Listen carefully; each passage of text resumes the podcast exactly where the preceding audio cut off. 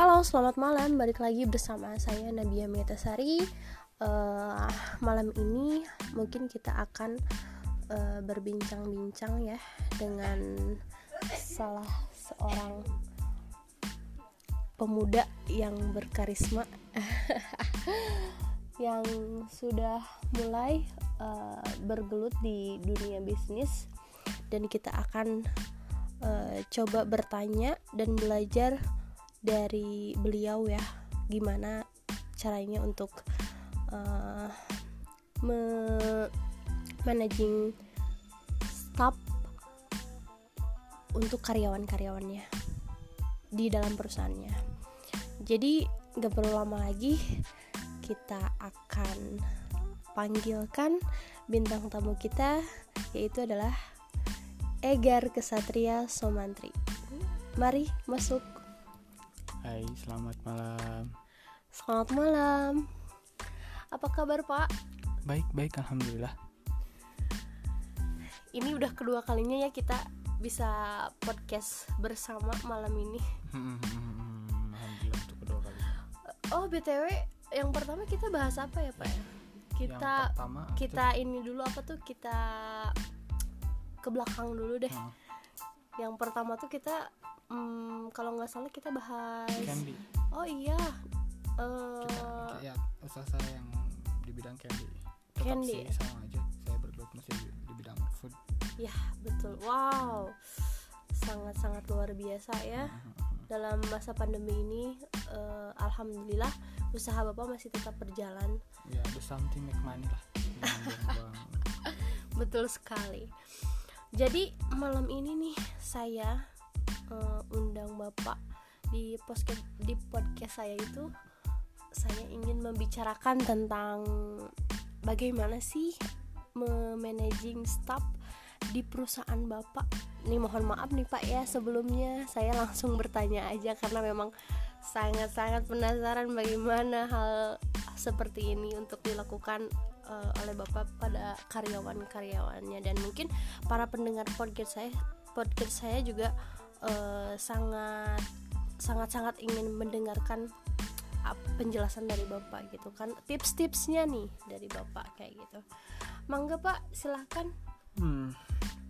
Untuk soal managing staff sih saya sendiri. Eh, yang pertama, oh ya perkenalan usaha dulu saya, saya lupa. Sekarang saya sedang bergelut untuk mencoba untuk di bisnis food ya, apalagi khususnya untuk di traditional food yaitu angkringan. Sebenarnya Wow.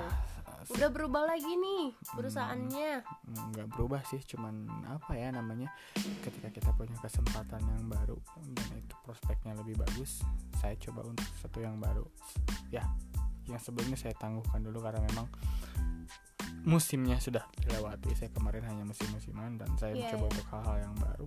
Yang Wow, sebenarnya bukan sangat- bukan hal baru sih. sangat baru ya. Ah, bukan sangat banyak baru. Banyak banget nih yang digeluti oleh Bapak.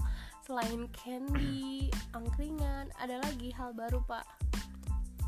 Eh, banyak sih kalau hal baru mah. Cuman ya yang berkaitan aja dengan bisnis aja sih yang pertama yang sedang saya lakukan adalah angkringan gitu. Hebat sekali ya. Hmm. dalam musim pandemi ini gitu kan ya orang-orang yang emang eh, sulit sekali untuk eh, mencari pekerjaan bahkan mungkin sulit juga untuk eh, mencari peluang untuk usaha gitu ya karena mungkin mereka juga membutuhkan modal dan lain sebagainya. Tapi alhamdulillah bapak sendiri sekarang udah udah ada ya beberapa perusahaan Hmm. yang sedang digeluti oke. Udah boleh nih mulai. Boleh. Boleh Pak, ya. maaf. Nah, yang pertama sih untuk masalah peluang kita manfaatkan peluang yang ada. Sebesar apa pun sekecil apa pun kita hajar dulu aja gitu. Jangan terlalu bergantung kepada sesuatu yang belum tentu gitu kan. Hal-hal yang membuat rumit. Untuk memanage staff ya kita bahas soal itu. Untuk jujur saja ya, hal yang sedang saya lakukan ada hal-hal kecil terdahulu ya yang to be honest sih saya belum mempunyai karyawan karena saya masih ditemani oleh salah satu partner terbaik saya dan itu juga Wow. cukup mm, cukup membuat kita berdua agak sedikit kadang miskomunikasi kadang banyak hal yang kita lalui nah di situ saya belajar Iya.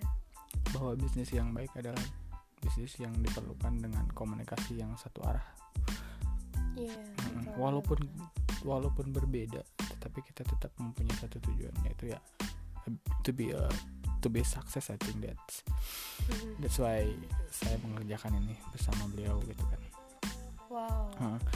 kalau untuk masalah memanaging staff sih itu secara luas ya itu sangat luas sekali ada memanaging human researchnya manajemen uangnya keuangan yang masuk yang keluar gitu kan.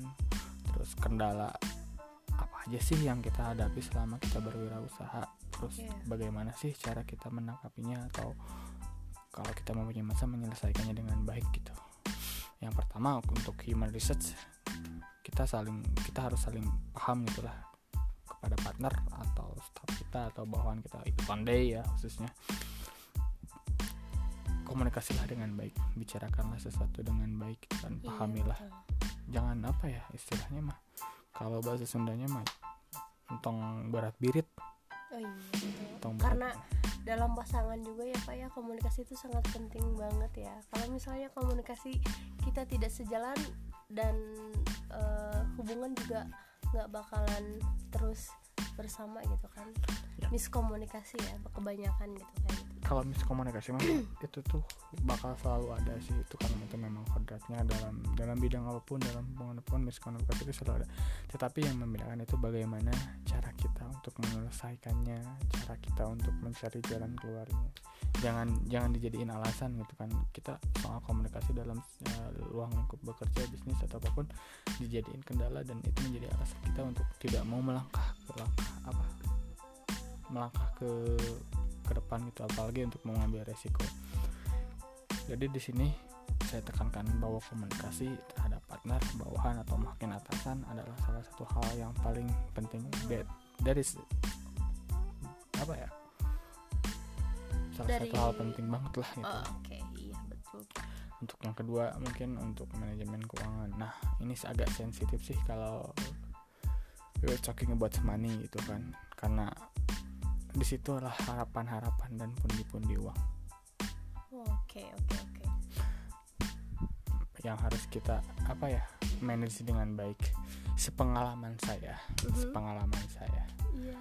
Untuk memanage uang itu adalah salah satu hal yang berat karena kita harus benar-benar detail Yes, karena jangan sampai miss eh, uang itu sangat sensitif Pak. ya tadi saya biasanya. udah bilang Saya sensitif udah bilang. banget. Jadi kita harus benar-benar mengelola mungkin ya dengan baik dan Iya, benar ya. Nah, maka dari itu saya tekankan kalau untuk memanage uang itu adalah kita harus apalagi kita berpartner nih kita mempunyai teman yang satu partner kita terbukalah terhadap keuangan sekecil apa pun seperak apa pun sebesar apa pun jangan mentang-mentang yaudahlah teman gitu kan masa isi dipakai teman kita? Tetap bisnis is bisnis gitu. Kita perlu dengan detail ke mana itu keluar uangnya ke mana itu masuk uangnya supaya kita Ya. tahu. Karena salah satu bisnis yang yang akan gagal itu dilihat dari mana dia memanage uangnya itu menyempelkan uang itu biasanya. To be honest itu adalah salah satu hal berat. Soalnya yang mbak bilang ya yang ibu bilang bahwa uang itu adalah sensitif gitu kan. Ya. contoh saya akan ambil contoh. Ketika kita pendapatan satu bulan 3 juta maka kita harus tahu ke mana uang itu akan harus kita lakukan. 3 juta itu. Ke saku kita kah? Ke saku teman kita kah? Atau kita membalikan ah bukan membalikan memutarkan modal Mhm. supaya lebih lebih apa ya usaha kita lebih maju. Itu aja sih. Mungkin untuk selanjutnya itu untuk di setelah apa sih human research manage keuangan terus ma- tips-tips bagaimana sih Mhm. kita untuk apa sih? Untuk- apa kalau ketika ada masalah atau apa pun. Ya. Untuk masalah tersendiri kalau kita mempunyai masalah dengan partner kita cobalah berdiskusi bareng gitu kan lepaskan ego masing-masing Iya gitu. betul sekali Pak. Karena diskusi itu eh, membuka jalan Mm-mm. pikiran juga Mm-mm. gitu kan ya. Mm. Supaya apa ya namanya tuh eh, bisa bisa saling curhat juga lah pak.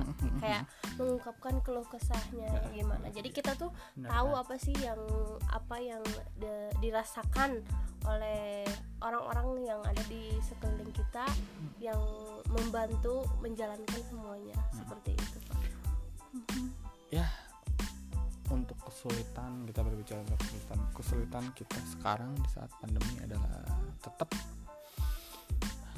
human traffic money traffic Ya, dan bahkan itu untuk sangat- modal itu sangat itu sangat eh, apa dirasakan sekali mungkin ya untuk para pengusaha-pengusaha di luar sana juga ya Hmm, mungkin. hmm.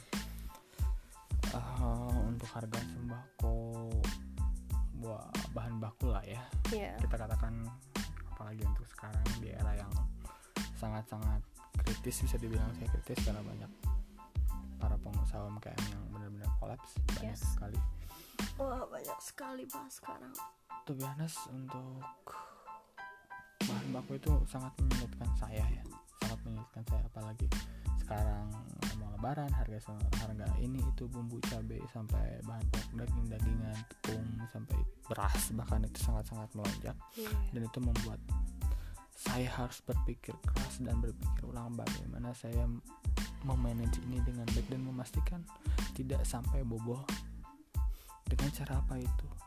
Dengan cara bagaimana kita mengeluarkan uang Mhm. dengan baik mencatatnya dan mengetahui dan mencari di mana harga yang paling murah ketika bahan baku itu dibutuhkan. Oke. Kita cari sih mana sih pasar harus yang paling murah? membanding-bandingkan Ya, dulu ya, mungkin ya pak ya di situ untuk eh, mencari bahan pokok Hmm. untuk dijual kembali Hmm. mungkin ya Ya. sangat bagus sekali nih teman-teman Eh, bisa kita ambil contoh-contoh baiknya dari Pak Egar atau Mas Egar ini yang sudah bergelut di dunia food dengan menjual angkringan selama ini dan dia masih tetap bertahan walau di masa pandemi ini.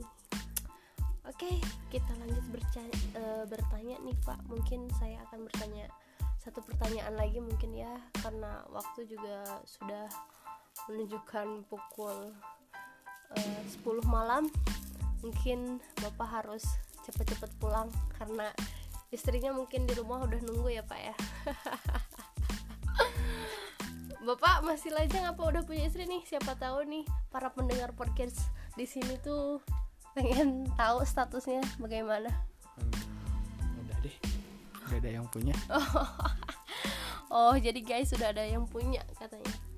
Oke ya Pak, kita langsung saja nih eh, akan bertanya nih satu pertanyaan lagi mungkin untuk Bapak. Bagaimana sih? Iya, bagaimana pertanyaannya hanya satu saja. Bagaimana cara menyikapi managing managing managing staff di perusahaan Bapak gitu. Oh. Menyikapinya harus seperti apa sih? Kita menyikapi uh, managing staff itu kayak gitu. satu sih bagi saya to be honest the first and the last professionalism is is number one I think kenapa sih kita harus mengutamakan profesionalisme karena kita bergelut di dunia yang membutuhkan keterampilan-keterampilan yang sangat sangat detail gitu. Kalau misalnya kita nggak bisa profesional gitu kan di bidangnya itu susah untuk kita kembangkan ke mana sih? Kita mau maju ke mana sih? Arah Ya. kita. Dan selain profesionalisme itu bagi saya adalah hal yang sangat apa ya krusial. Ketika Mhm. kita tidak mampu profesional dengan bidang apa yang kita sedang lakukan sekarang itu hasilnya nggak akan maksimal. Ya itu aja sih. Dari saya Iya bagus. Mungkin untuk eh, bisa berbagi tips sedikit saja untuk para pendengar podcast eh, di sini untuk eh, tips dari bapak tips-tips yang sangat menginspirasi untuk bagi para calon-calon pengusaha dan para pengusaha yang sedang berjuang di masa pandemi ini. ya tipsnya sih satu sih jangan terlalu memikirkan resiko sih. Resiko itu datang di mana pun dan kapan pun. Tapi risiko yang paling berat adalah tidak mengambil risiko itu sendiri. Maka dari itu ketika ada kesempatan hajar. Jangan terlalu banyak ngomong karena yang banyak ngomong susah untuk berjalan. Lakukanlah tindakan-tindakan yang walaupun kecil tapi berimpact besar. Dari Oke. s- jadi harus eh, saya garis bawahi mungkin untuk eh, lebih percaya diri aja gitu ya. Ketika ada kesempatan maka hajar aja gitu pak ya. Iya. Yang penting yakin. Yakin. Iya betul. Harus yakin gitu pak. Iya oke. Baik untuk para pendengar podcast yang ada di mana pun sekarang berada eh, sedikit dari eh, saya dan Pak Egar membagikan tips-tips eh, tentang managing staff eh, pada malam ini. Mungkin eh, maaf sekali apabila ada banyak kesalahan atau kata-kata dari kami berdua. Dan eh, saya Nadia Metasari dan Egar Kesatria. mengucapkan terima kasih. terima kasih dan wassalamualaikum warahmatullahi wabarakatuh. Sampai jumpa di next podcast selanjutnya